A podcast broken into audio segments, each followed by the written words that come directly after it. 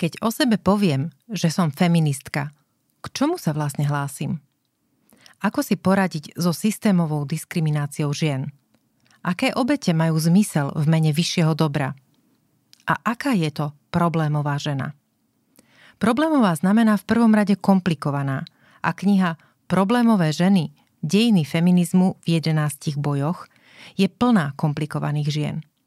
Novinárka Helen Lewis ponúka nový, nevšedný pohľad na dejiny feminizmu ako sériu bojov, ktoré zvádzali aktivistky v rozličných historických obdobiach a príbehov žien, ktoré sa nikdy neprispôsobili zavedeným spoločenským konvenciám. Knihu si môžete kúpiť v online obchode Deníka N alebo v každom dobrom knihkupectve. Počúvate epizódu podcastu V ženskom rode – som jeho autorka Katarína Stričková a každý týždeň vám v ňom prinášam zaujímavé myšlienky a životnú skúsenosť inšpiratívnych žien medzi nami.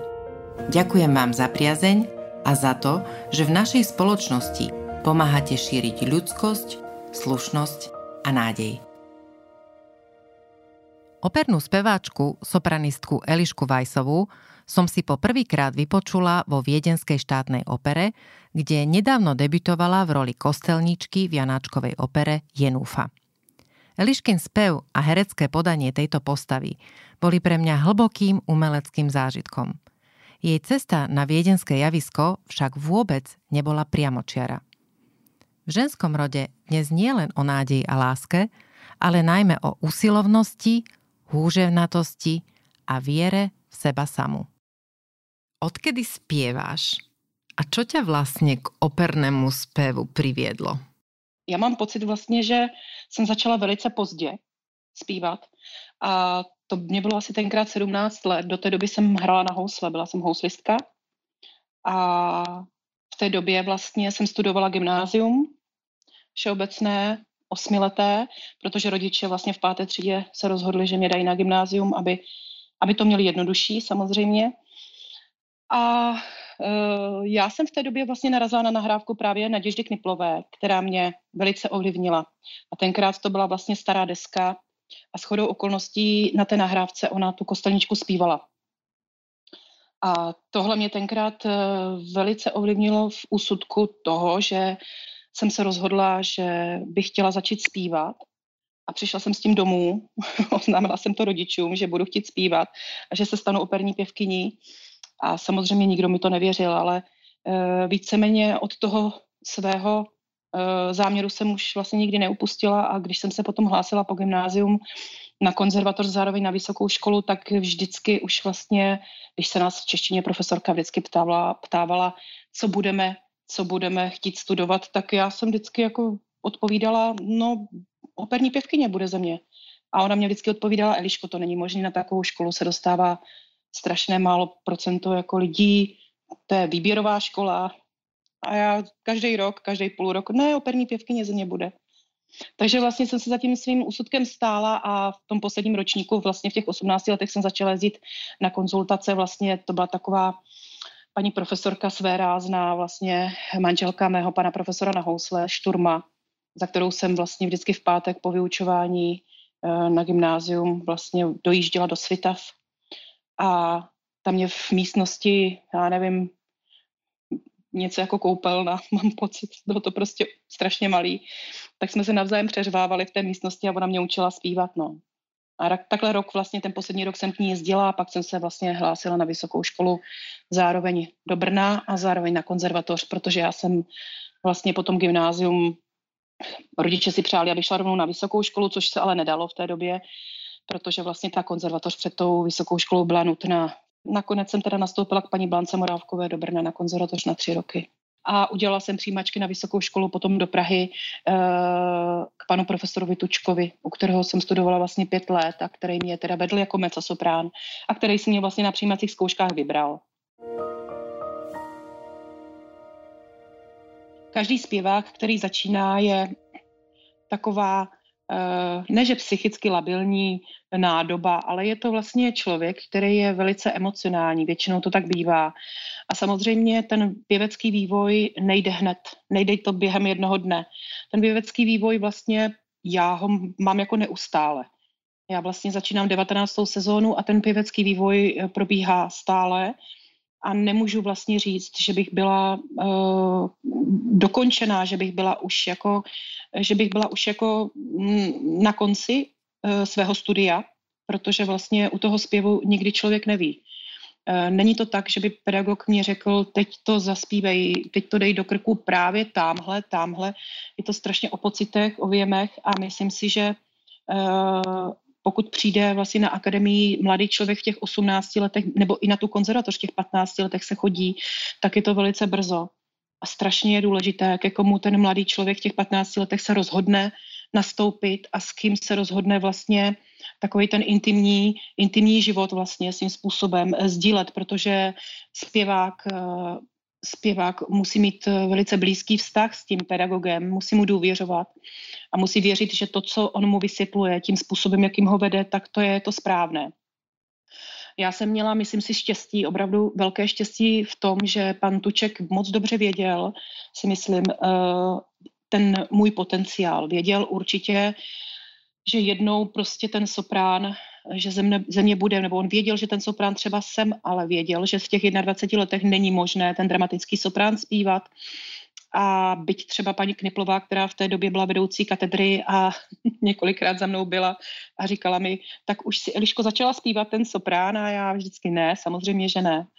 Tak eh, mě vedl jako mezosopranistku a byla to správná volba, protože vlastně uh, myslím si, že tím jsem ten hlas vlastně tolik nezatížila, jako kdybych už začala v té době zpívat, eh, nevím, eh, Tosku, eh, Izoldu, Brynhildu. Nebylo by to samozřejmě možné, že jo, v těch 21 letech. A já jsem vlastně potom záhy vlastně po akademii v divadle pomalu debitovala teda po Čertově a Káče roli Azučeny, což je vlastně jedna z dramatických mezosopránových rolí. Mě bylo tehdy 27, mám pocit, v plzeňském divadle. Samozřejmě všichni, mě, všichni předpokládali, že uh, za měsíc, za dva bude moje kariéra končit, protože ta role je velice obtížná, je dramatická, ale myslím si, že právě můj typ hlasu je ten, který vlastně uh, ty dané úlohy, ty dramatické úlohy, které já jsem vlastně už opravdu velice mladá interpretovala, tak to posouvalo svým způsobem dopředu. Ale samozřejmě jsem musela zpívat s velikou rozvahou, a nějakým jako technickým zázemím, uh, abych věděla, co si můžu dovolit a co si nemůžu dovolit. Že jo? Tak to bylo i třeba s kostelničkou, kterou jsem poprvé interpretovala ve 30 letech, což teď, když si to vlastně člověk uvědomí, tak je to úplně absurdní, protože taková role samozřejmě potřebuje nějaký vývoj a potřebuje hlasový nějaký diapazon, ale já jsem vlastně v té době cítila, že, že by to bylo možné. Pan profesor Tuček mě v tom podpořil, protože právě věděl, že Eh, ten můj vývoj tím dramatickým směrem tam opravdu je a že, že vlastně k němu směřuji.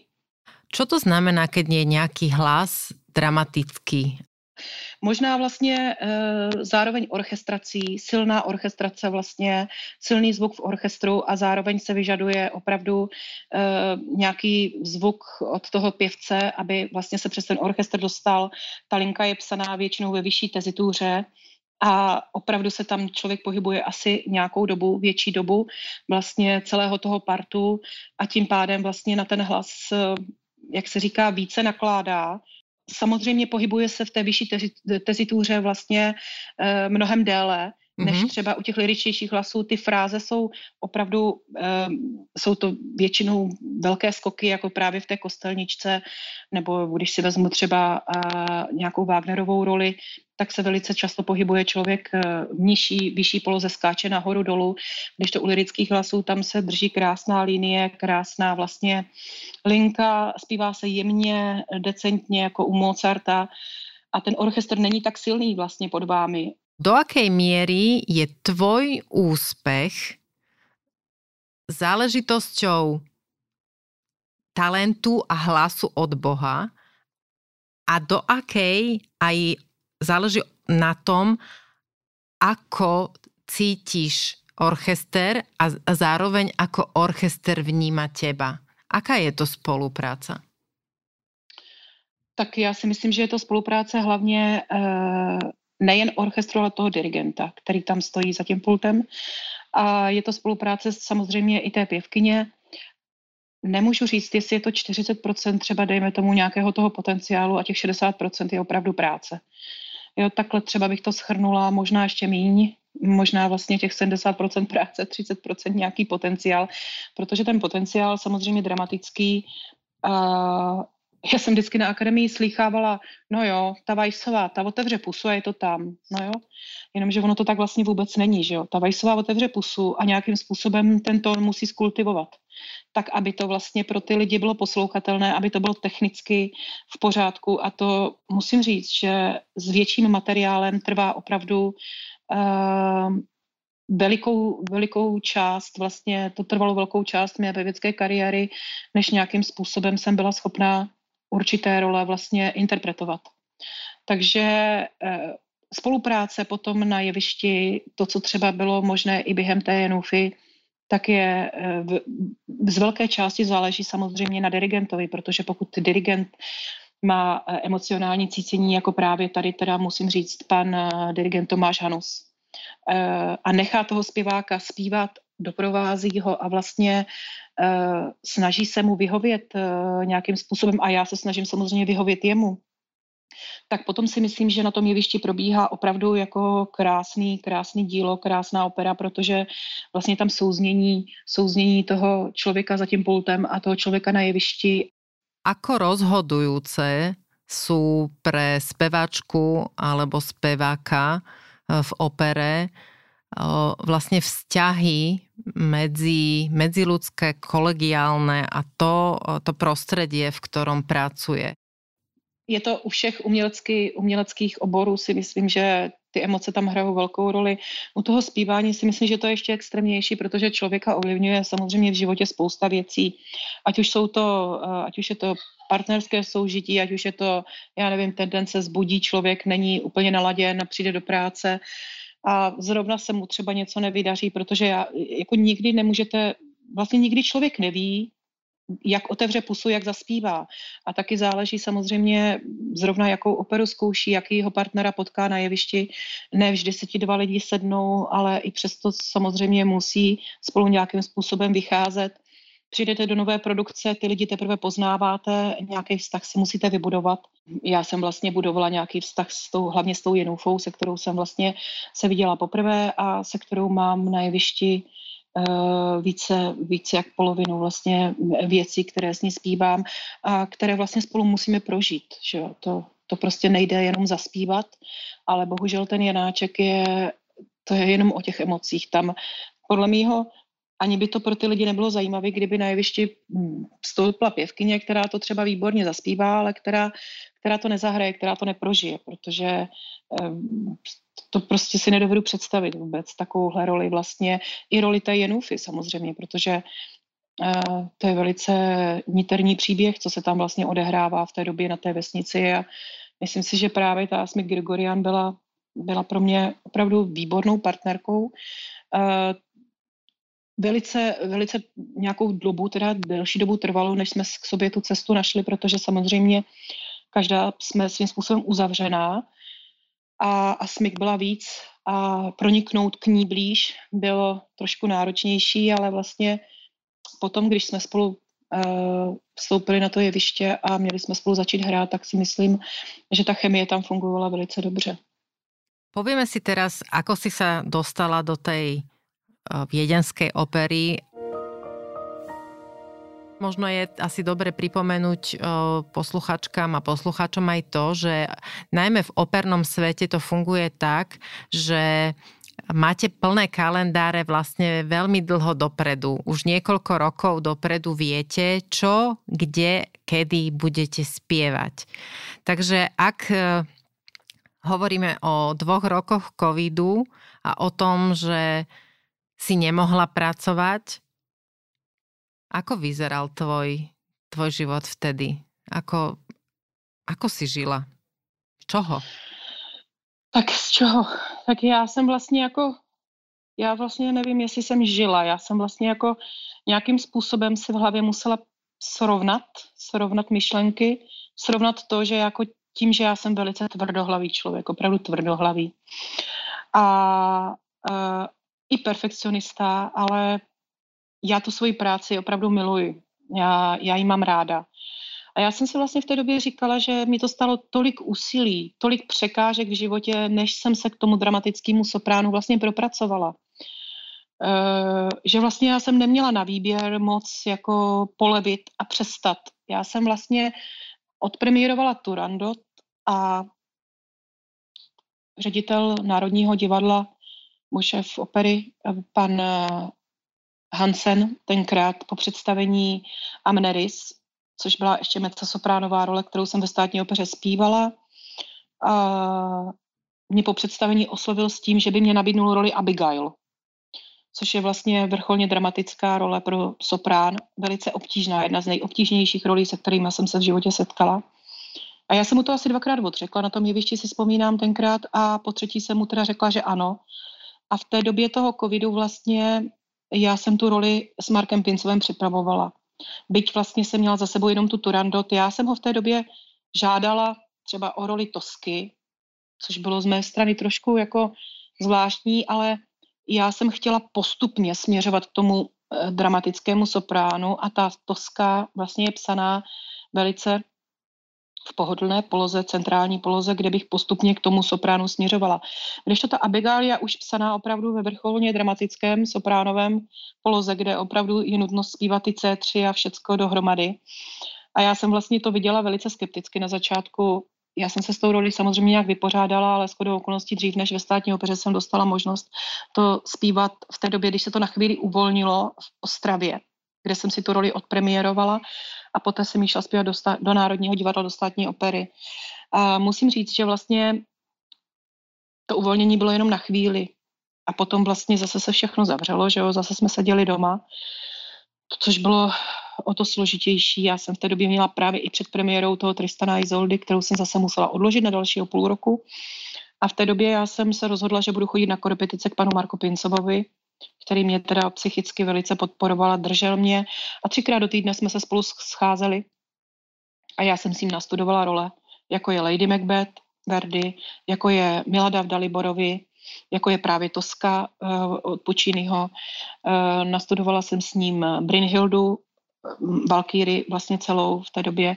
A takhle jsme jako pokračovali, když už to byla asi čtvrtá role, tak já už jako trošičku už mě jako nervy opouštěly, protože už jsem si říkala, k čemu já ty role studuju, co já, já vůbec nevím, jestli já si někdy zaspívám, že vůbec jako nemám představu, ale vlastně chodila jsem stále na ty repetice, chodila jsem k němu, on chodil kvůli mě do divadla, i přes ten covid jsme spolupracovali takhle vlastně a já jsem nějakým způsobem se udržovala v tom dramatickém sopránu a dál jsem prostě pracovala, protože jsem věděla, že spousta zpěváků to určitě psychicky nevydrželo a e, v těch, z těch vrcholových oborů prostě odešlo, protože ten hlas, e, pokud se nespívá, necvičí ten sval, tak e, není možný potom nastoupit a jít hned zpívat Turandot, Abigail. Tyhle role jsou vlastně nesmírně náročné pro to, aby se člověk po covidu jen tak vrátil, bez toho, aniž by na sobě dal pracoval. A Mark Pincov vlastně byl člověk, který mě hodně opravdu podporoval, držel psychicky a neustále mě říkal, pojď, jdeme pracovat, jdeme pracovat, pojď, musíme pracovat, musíme pracovat, teď máš čas, musíš studovat a tak dále. No a tak jsem nějakým způsobem to akceptovala, i když velice skepticky samozřejmě, protože jsem nevěděla dál, co bude, jak se to dál bude projevovat, pro, jak to dál bude probíhat, kdy vlastně ten covid skončí, jestli vůbec skončí, jestli vůbec bude nějaká další šance na práci a tak dále a tak dále. No a musím říct, že v té době ke konci toho covidu, já už říkám ke konci, já doufám, že už konec nastal, že už žádný, žádný nový, uh, nový začátek nepřijde tady téhle, téhle epidemie, tak bylo neskutečné, že se mi ozval agent, jeden agent, který mě nabídnul právě roli kostelníčky v Cardiffu, ale v té době ještě byla vlastně ta situace v Anglii velice špatná. Eh, probíhalo tam testování, všechno tam bylo uzavřené, bylo to složité, ale oni už se připravovali právě na premiéru Jenufia v té době odřekla paní Zubanovič, si vzpomínám, a on mě psal, že bych mohla jako v Cardiff, jestli bych v Cardiffu chtěla dělat kostelničku, já jsem mu na to napsala, že samozřejmě, ale říkala jsem si tak jako v hlavě, no to přece není možné, abych jako v Cardiffu dělala kostelničku, to jsou taky jako, tak je to jedno z opravdu dobrých divadel, že jo, a jsem si říkala, no to je zase nějaká legrace. No a ona to legrace nebyla, ono nakonec samozřejmě po dlouhém vyjednávání, kdy vlastně jsme si dopisovali i s panem dirigentem Hanusem, který mě vlastně neznal, který mě slyšel jednou jedinkrát v životě, když mě bylo těch 30 roků a když jsem poprvé kostelničku zpívala právě s tou Janáčkovou akademií, eh, to bylo v rámci operního studia, v rámci festivalu Janáčkova a to byla moje první kostelnička. Tehdy tam eh, pan Hanus byl přítomný a tehdy mě v té kostelničce slyšel jednou jedinkrát, pak slyšel mé nahrávky na YouTube, které jsem měla nahrané z Národního divadla. Já jsem ještě vlastně, to jsem zapomněla říct, já jsem v Národním divadle asi po těch sedmi, osmi letech v té kostelničce nakonec debitovala. To byl taky takový příběh, kdy mě pan dirigent Kizling volal do Košic. Já jsem v té době zpívala Azučenu a paní Urbanová v té době šla na operaci s kolenem a volal mě, že kostelnička je moje a že první představení je taky moje, všechny zkoušky jsou moje a já jsem já jsem tenkrát vlastně, mám pocit, prvního tenkrát bylo, jsem debitovala, jsem debitovala vlastně v Národním divadle, myslím, že to bylo v roce 2018 v roli kostelníčky. Jsem na ten debit dlouho čekala a bylo to pro mě velice takové emocionální, protože to byla taková srdeční záležitost. Kostelníčka je vždycky, vždycky bývala moje srdeční záležitost, on to moc dobře věděl, že já tu roli miluji a že prostě jsem na ten debit čekala velmi dlouho.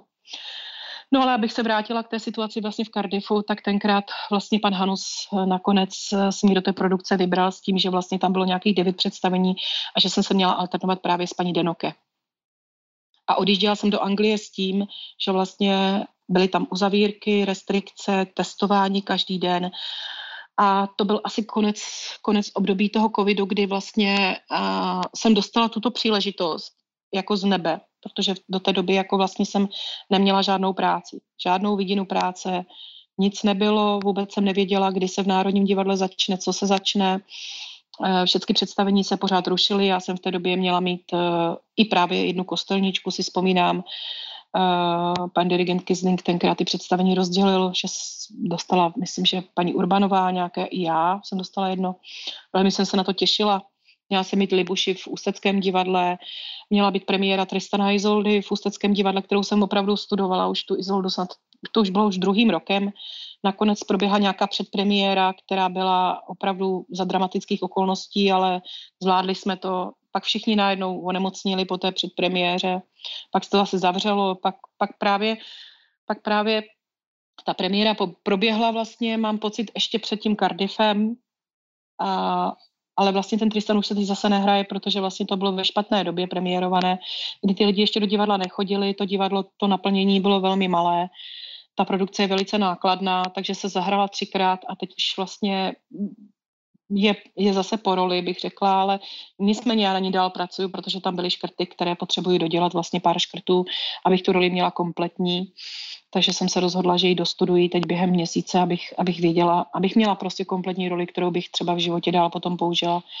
No a pak to vlastně všechno vyvrcholilo právě tím Cardiffem, tě, tou spolupráci s Cardiffskou operou, kdy jsem vlastně v květnu měla poslední představení a kdy jsem sjezdila vlastně celou Anglii, co se s tím hostovalo v Birminghamu, v Chandudnu a v různých městech vlastně v Anglii. A to byla první taková vlastně po covidu větší příležitost, kdy jsem měla možnost vlastně dělat právě kostelníčku a kdy jsem vlastně byla šťastná, že jsem dostala práci konečně.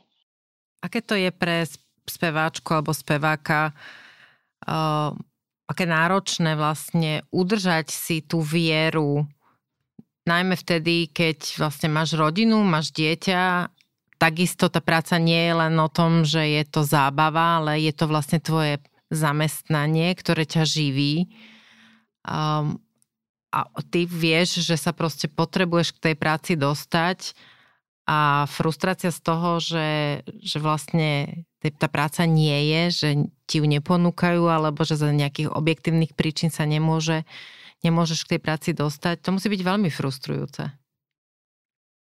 No tak eh, určitě to byla, bylo to špatné období. Bylo to moc špatné, protože jsem si připadala jako, že jo, uklízečka, kuchařka, prádelna a tak dále. Prostě jsem ten servis veškerý doma dělala.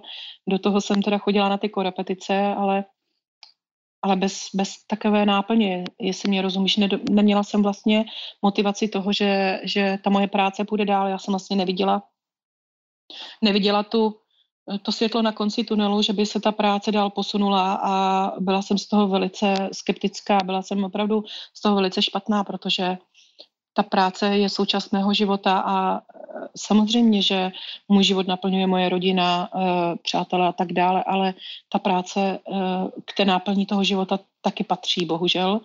A já si nedovedu představit život bez práce. A jak říkám já, já jsem vlastně čekala dlouhý roky, než vlastně jsem měla možnost tenhle ten obor zpívat.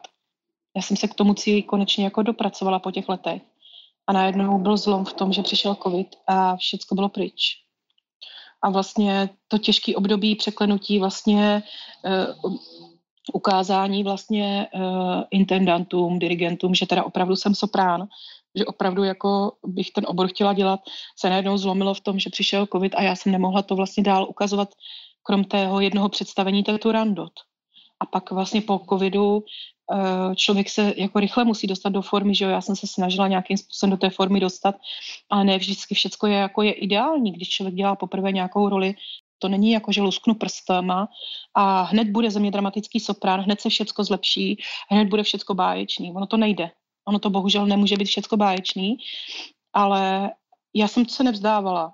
A s tím Markem jsme jako pracovali dál a ono vlastně se to pak i třeba na té Abigail i na dalších rolích projevilo. Jen, jen vlastně člověk musí mít vlastně vedle sebe lidi, kteří vědí, že ten vývoj toho hlasu nejde hned a že vlastně ono to všecko přijde. Jen člověk potřebuje mít prostor, zkušenosti a možnosti, aby, aby, aby mohl na tom jevišti pracovat a dál se posouvat v tom svým oboru. Keď hovoríš, že ste, si absolvovala vlastne turné v, v Británii vlastne na jar tohto roku,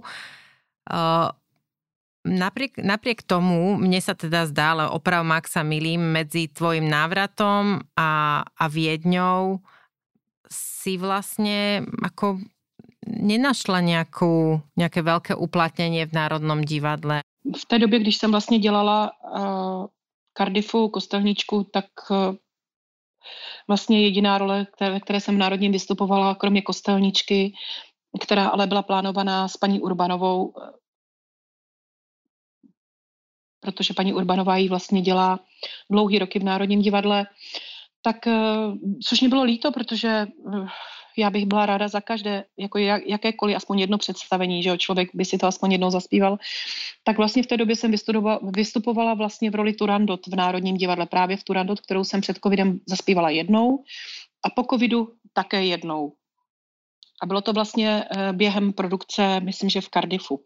Měla jsem jednu, jedno představení Turandot a potom shodou okolností v den premiéry v Cardiffu byla druhá Turandot, kterou jsem potom musela v Národním divadle odříct, protože bohužel, teda, nebo bohužel, bohu dík, vlastně jsem vystupovala v premiéře v Cardiffu právě v Kostelničce, ale na tu Turandot jsem se strašně těšila. I spousta lidí, kteří vlastně si na mě koupili lístky, ale bohužel k tomu nedošlo, protože původně tu premiéru v Cardiffu měla zpět paní Denoke, která se se mnou alternovala v Cardiffu, ale nakonec onemocnila a já jsem vlastně všech devět představení odspívala sama v tom Cardiffu. A takže jsem zpívala i tu premiéru, z čehož jsem byla samozřejmě nesmírně šťastná, protože uh, to bylo velice důležité pro mě a měla jsem z toho obrovskou radost, ale musela jsem odříct představení Turandot právě v Praze, takže to byla druhá Turandot, no a v té době jsem vlastně se dozvěděla, že další sezónu se Turandot plánuje, ale se zahraničním obsazením. Samozřejmě jsem z toho byla velmi smutná a říkala jsem si, jako proč se zahraničním obsazením, když jsem tu roli nastudovala v regulárním procesu, eh, teď jsem si chtěla zaspívat, zaspívala jsem si jenom dvakrát v životě, věděla jsem, že v té roli jsem opravdu, jako můžu říct, že dobrá, že ta role mě vyhovuje, těšila jsem se na ní, chtěla jsem jí dál zpívat samozřejmě a říkala jsem si, tak co jiného já bych už v tom divadle mohla zpívat, jo. Já jsem tam 19 let jako stálý host a byla jsem z toho taková jako skeptická a tak mi to bylo řečeno, že bude přeobsazená vlastně zahraničními solistkami právě ta role. Po Cardiffu uh, se stal zázrak, jak bych to řekla, a najednou mně přišel e-mail teda tehdy od paní, od paní Dvořákové, Jolany Dvořákové, eh, která dělala tento management, tak eh, mně přišel e-mail, že Turandot bude a že dubnové termíny všechny jsou moje. Takže jsem dostala tři termíny na Turandot a pamatuju si, že jsem tenkrát s jedním ze svých fanoušků, úžasným mm, přítelem, který tenkrát letěl na moje představení do, uh, do Cardiffu, nebo to byl Birmingham, já už teď nevím, a letěli jsme spolu s tou představení, pán Jaroslav, tak ten to je můj věčný obdivovatel a Turandot miluje. V mém podání vždycky jako představení, na každém představení byl. Tak eh, já jsem najednou jásala, jásala na letišti a říkám, Jaroslave, tak mám termíny, představ si, to není možné na Turandot. No tak jsem z toho byla úplně dojatá, že jsem dostala termíny na Turandot. Přitom vlastně je to absurdní, že jo, když si člověk to tak jako řekne, že jsem prostě Jo, ale já sela jsem z toho, protože vlastně já, pro mě, pro mě přece jenom to Národní divadlo je určitá jako národní nebo nacionální záležitost. Já, já, já tady zpívám ráda, já tady žiji, já tady mám rodinu. Vždycky jsem si přála vlastně nějakým způsobem uh, asi v tom divadle zpívat víc, zpívat role, které, na, do kterých jsem konečně dozrála, ale uh, nejspíš, nejspíš prostě ten můj život byl předurčen trošičku jiným směrem. Vrátim sa k tomu, čím sme začali. A to je tvoj debut na doskách Viedenskej štátnej opery, ktorá pre znalcov, znalkyne, pre fajnšmekrov všetci vedia, že je to proste, sú to dvere do veľkého operného sveta k ďalším veľkým operným domom, ako sú Metropolitná opera, Láskala a podobne. Aký to bol pocit? Verila si vôbec tomu, keď si išla na to predspievanie z doštácky? No tak eh, já už jsem nevěřila tomu telefonátu, upřímně. Já jsem vlastně dvakrát tomu casting direktorovi, vlastně, který mě telefonoval ráno, řekla, že ne, že jako mě říká tady casting direktor z Vídeňské státní opery. Já říkám, no ne. Ano, paní Vajsová, tady casting direktor. Já jsem nemohla věřit, že mi volá že jsem samozřejmě znala jméno casting direktora Vídeňské státní opery, ale že by mě zavolal, jsem si říkala, protože já jsem vlastně do té doby věděla jsem, že samozřejmě Jenův a ve Vídni bude probíhat, věděla jsem, že jí má zpět paní Urmána. věděla jsem, že paní Urmána odřekla kostelničku v Berlíně uh, už asi půl roku předtím. A říkala jsem si, no tak třeba by odřekla zase i ve Vídni, ale pak jsem si říkala, ale pak následují další ženy, jako je paní Šteme, paní Herlicius. To jsou jména, které prostě v současné době eh, jsou v kurzu. Dramatické sopranistky, které tuto roli taky zpívají. Paní Teorin v ní teď bude debitovat v Berlíně taky. A říkala jsem si, no to by se mě nemohlo v životě stát. No a ono se to opravdu stalo, tenhle ten zázrak, já tomu říkám. A druhý den už jsem tam vlastně dělala konkurs a já jsem na ten konkurs, já nemám ráda konkurzy. Já musím říct, že ne, nemám ráda, prostě já radši dělám konkurs tím způsobem, že předvedu představení a vlastně buď ten člověk mě chce nebo ne, ale jít na konkurs, zpívat přímo před lidma, když vám pomalu koukají do pusy, je velice obtížné. A já jsem vlastně ten konkurs, tam seděl i ředitel Vídeňské státní opery, seděl tam casting direktor a na tom konkursu jsem zpívala opravdu ty nejtěžší úseky té kostelníčky. Já jsem to zpívala za sebou. Jo, tam nebylo A to si, to si stála na javisku? Akože je to ako v tých filmoch, alebo ne, ne, ne. je to v miestnosti? Aby jsme si to věděli představit, víš? Není to, jako, není to jako v těch filmoch. Já jsem se hmm. těšila na to, že to bude na tom jevišti, protože jsem si říkala, aspoň jednou za život tam bych si tady stát, mohla že? stoupnout. No, no. To, byl můj, to byl můj jako sen, si tam jednou Oni budou v té tme a ty tam budeš stát a teraz no, to zaspíváš. No, no, no, hm, takže nie je to ten filmový záber. A okay. bohužel, bohužel to nebylo na jevišti tak jsem jako byla zklamaná, protože jsem si říkala, tak tak na tom jevišti stát nikdy nebudu. Tak, takhle vlastně jsem k tomu přistoupila. Přišel ten klavirista, jsme si to prošli a já říkám, škoda, že to není na tom jevišti. A teď jsem začala zpívat a on říkal, to nevadí, že to není na tom jevišti, tam ještě budete stát. A já říkám, no to nevím, jestli tam budu stát. A pak přišel casting direktor a přišel ředitel a jeho asistentka, asistentka casting direktora vlastně. A, no a začal konkurs. Začal vlastně, já jsem zpívala opravdu, já jsem zpívala duet se Števou, následovala árie, následovalo finále druhého jednání, následovalo finále, ještě jsem tu já a následovala poslední modlitba. Takže vlastně nejtěžší úseky kostelničky takhle půl, během půl hodiny za sebou. Teď oni seděli přímo naproti mě, pan casting direktor s klavírákem před sebou, přesně koukal, co zpívám, kde jsem, v jaké poloze.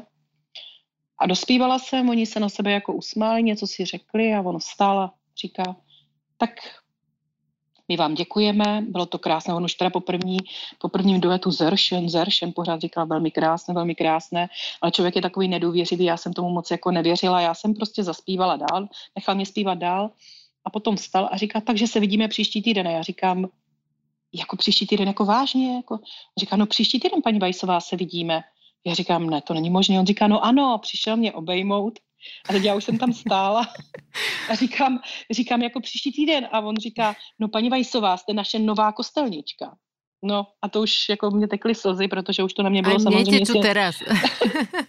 to bylo silný kafe, protože aby mě někdo řekl, jste naše nová kostelnička, to a ve Vídeňské státní, kdy mě ještě i ředitel gratuloval. No bylo to, bylo to na mě opravdu, a já říkám, a já jsem mu tam řekla tenkrát větu, kterou on potom použil posléze během zkušebního procesu. Říká, říká mu, no víte, já na to 19 let čekala. A on mi říká, no a vidíte, tak jste se teď dočkala. A vím, že potom to použil i během, během zkušebního procesu, že nechápal, nechápal, proč mu říkám, že jsem na to 19 let čekala, proč už jako někde nespívám, že on to jako pořád nechápal, že nikde nespívám s takovým hlasem. On z toho byl úplně jako překvapený, když jsem zaspívala v 10 ráno Árii kostelníčky na jevišti s orchestrem Vídeňské státní opery a on, on, on byl úplně překvapený, že vlastně jako, že jsem no name, že jsem, ne, že nejsem jméno, že nejsem prostě, že nikde nespívám, že mě nikdo nikdy nezná, že on to nepochopil. Jako nerozuměl tomu, protože pro něho jsem byla vlastně opravdu jako že objev. Objev a, a oni si vlastně, oni si i toho vážili, musím říct, že ten přístup v té Vídni byl opravdu neskutečný. Já jsem vlastně nikdy v životě nezažila během premiéry, aby ředitel Vídeňské státní opery za mnou přišel se a slzy v očích a přišel mě děkovat, že takový druhý jednání v životě neslyšel a že mi děkuje, jako políbil mi ruku, já jsem tam koukala, teď mě tekly slzy, měla jsem třetí jednání před sebou.